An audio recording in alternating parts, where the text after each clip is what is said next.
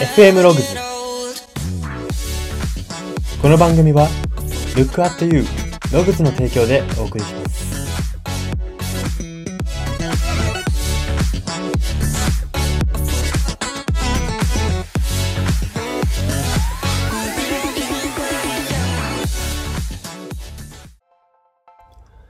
どうも。人の似顔絵がうまく描けるようになるのが小さな夢である人材エージェント Y です。この番組は生きる自己啓発書と呼ばれる Y があなたの人生観、キャリア観にささやかな変化を日々与えていこうという番組です。これは取り入れたいと思うものがあったら取り入れる、そんな感覚で聞いていただければと思います。さて、今回は前回に引き続きですね、新年偉人列伝のコーナーです。今回から少しこの偉人の偉人という定義を広く考えてみて、いろんな世界を見てみて、ちょっと他の今までのこの偉人列伝のコーナーとテイストの違う方を紹介したいと思います。今回紹介するのが、現在は俳優として活躍されている木村拓哉さんです。元 SMAP の木村拓哉さんです。では、この方の信念のエピソードを3つお届けします。1つ目です。負けん気の強い性格に育てられ、ジャニーズに入ること、または、またそのやる気になったのを決め手になったのが、ちょっと踊ってみてと言われたのに自分は全然できず、他の人はかっこよく踊っていたのが悔しかったからということです。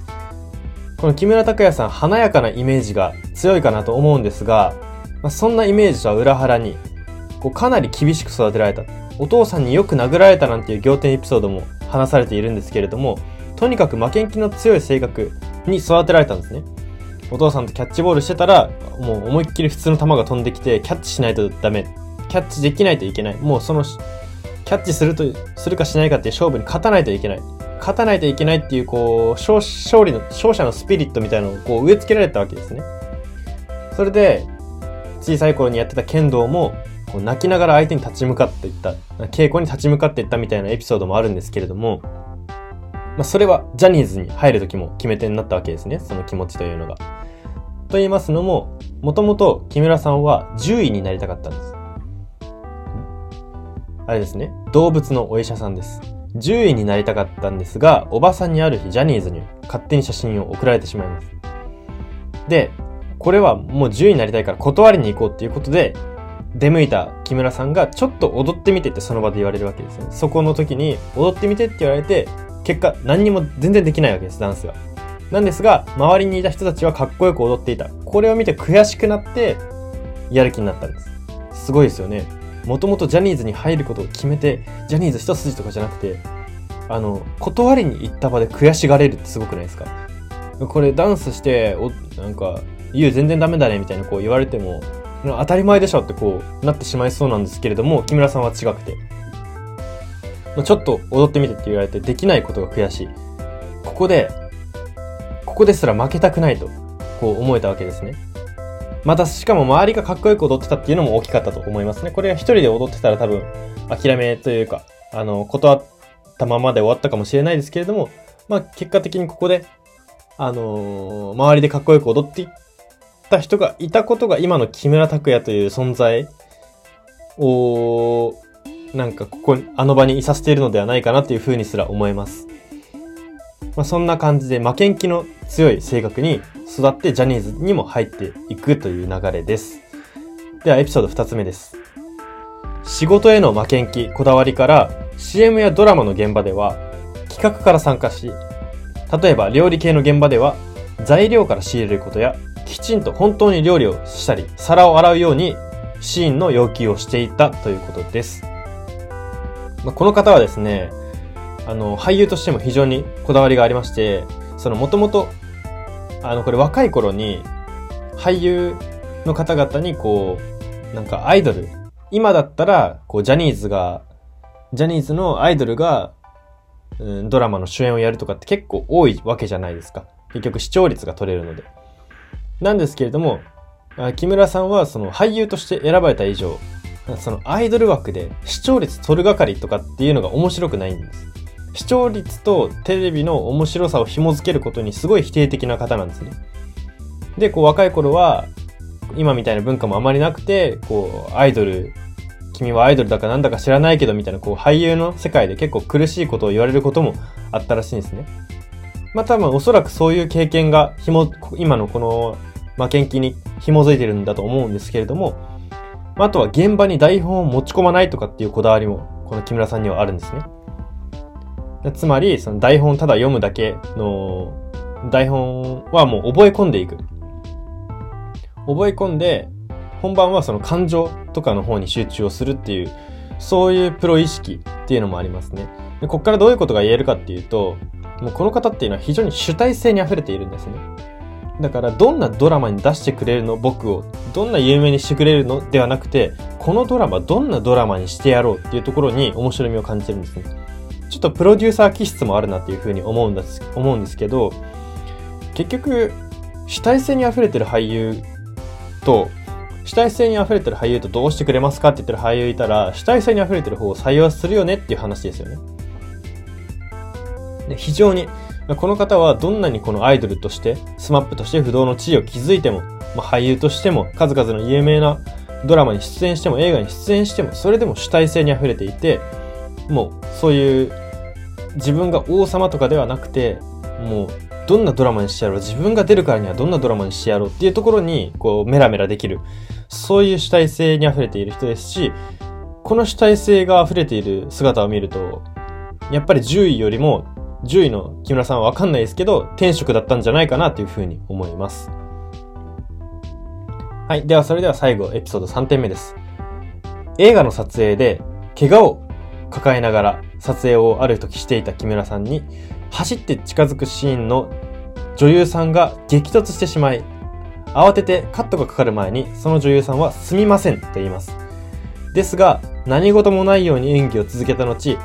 カットかかる前に謝らないでくれると木村さんが注意するというシーンです。というエピソードです。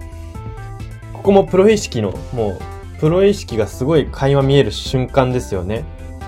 怪我を抱えながらしていて、相手方の女優さんも気にしてはいたけれども、走って近づくシーンでこう勢い余って激突してしまう。カットがかかる前にすいませんって言ってしまうけれども、その後やりきった後にカットかかる前に謝らないでくれるって注意をするんですよ。ぶつからないでくれるとかじゃないんですね。ここがプロ意識なんですよね。結局、この方は、ここからどういうことが言えるかっていうと、プレッシャーがかかる場面とか、失敗に転びそうな場面に燃えられる人なんですよ。で、これ、私の分析でよく出てくるから分かる方もいるかなと思うんですけど、プレッシャーがかかる場面とか失敗に転びそうな場面、とかもはや失敗すら、こう燃えられる人って、天職なんですよ、その仕事が。あの、成功で燃えられるのは当然なんで、こういう場面でこう、プロ意識。つまりこれは、あの、語弊を恐れずに言えば自分に酔える人なんですよね、ここにおいて。うわ、今これ立て直したな、自分とか。あ自分今プレッシャーに勝ったなとか。あの、私は常々、この夢とか、なんか夢中なことを追いかける上で大切なことは、まあそのどんなことをやるかも大事だけれども、結局失敗を楽しめるとか、自分に酔える人、あいざという時に自分のそのやっている自分に酔える人っていう風に言うんですけれども、そういう意味でこの方は非常にその酔う力というか、があるなという風に、あの、ここから言うことができますし、だからこの女優さんもびっくりだったんじゃないかなというふうに思いますね。まあ、その、ぶつかって謝ったけれども、そっち、そっちじゃなかったんだっていう相手の注意ポイントは。だからそれだけ、こう、プロ意識、主体性を持ってやっていて、もうこの演技を止めたくないと。演技は生ものだというふうに、こう、捉えて、あの、真剣に向き合っている。俳優という仕事に真剣に向き合っている。アイドルの延長線上、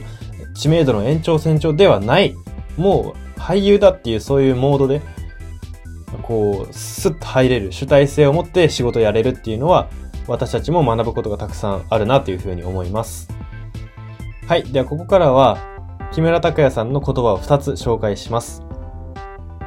1つ目です。手を抜く方が疲れる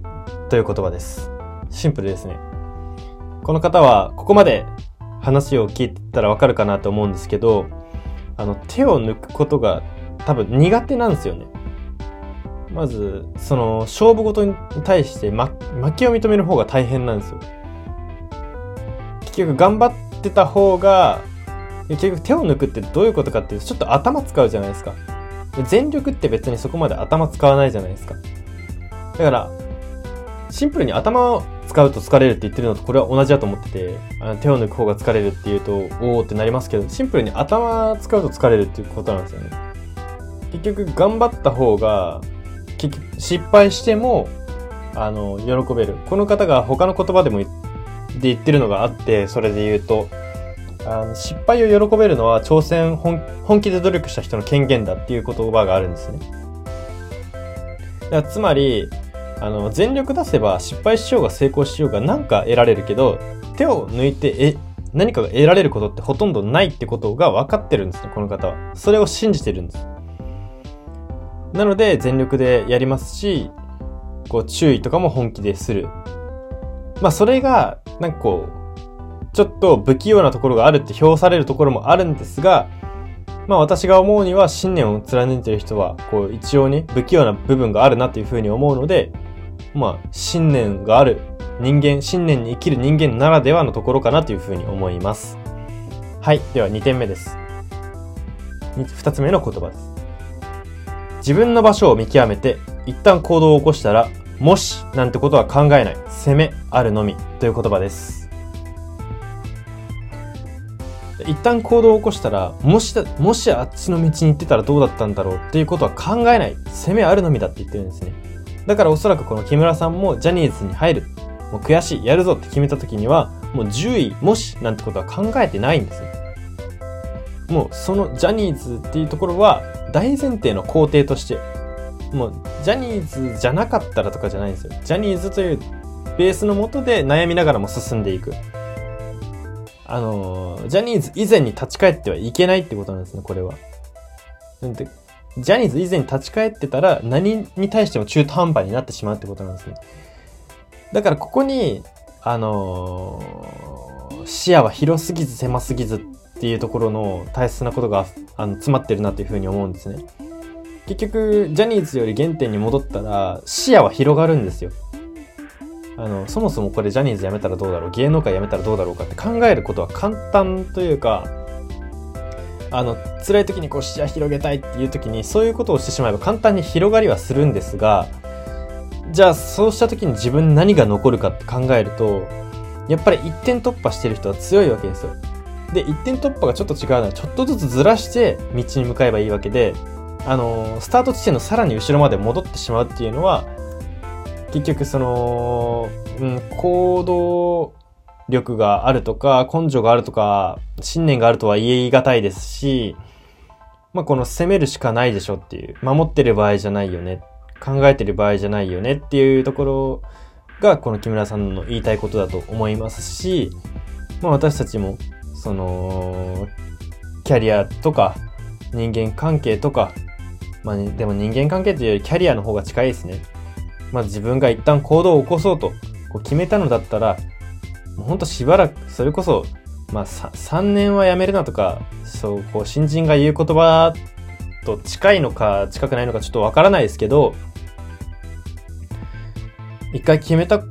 決めたことは、最初は吟味してもいいですけども、決めたんだったらしばらくはその道に責任を持って進みなさいっていうことなんですね。まあ、この方は非常に責任感も強いですし、やっぱ責任感この信念、こう、まあ、研究の強い信念、性格につながってると思うんですね。だからこの方は非常に人間として、まあ、強い、強いタイプなので、まあ、あの、人によっては合う、合わない、こう自分の性格にはあるかもしれないですけれども、まあでも強いとか強くないには関係なく、もうその突き進むことの大切さとか、その中でどんなドラマ出してくれるよりもどんなドラマにしてやろうって考える主体性だとかそういうものっていうのは強さとかに関係なく大切なことかなというふうに思いますしそういう人が結果的にこう芯があるねって言われたりとか信念がすごいねって言ってもらえる人かなというふうに思います。はい。ということで今回は以上になります。今回は新年偉人列伝のコーナーで木村拓哉さんを特集しました。FM ログズ、今回の放送は以上になります。いかがだったでしょうか？今回は偉人の幅をこう広げてみてですね、何かの業界で功績を残した人っていうところで、今回は、あの、スマップとしても俳優としても、いかんなくその、あの、実力を発揮されている木村拓哉さんを特集しました。また、あの、あらゆる業界の偉人とか功績を残した方を特集していきたいなと思っておりますので、これからもお楽しみにお待ちください。それでは今日はここまでにしたいと思います。ここまでのお相手は、Y でした。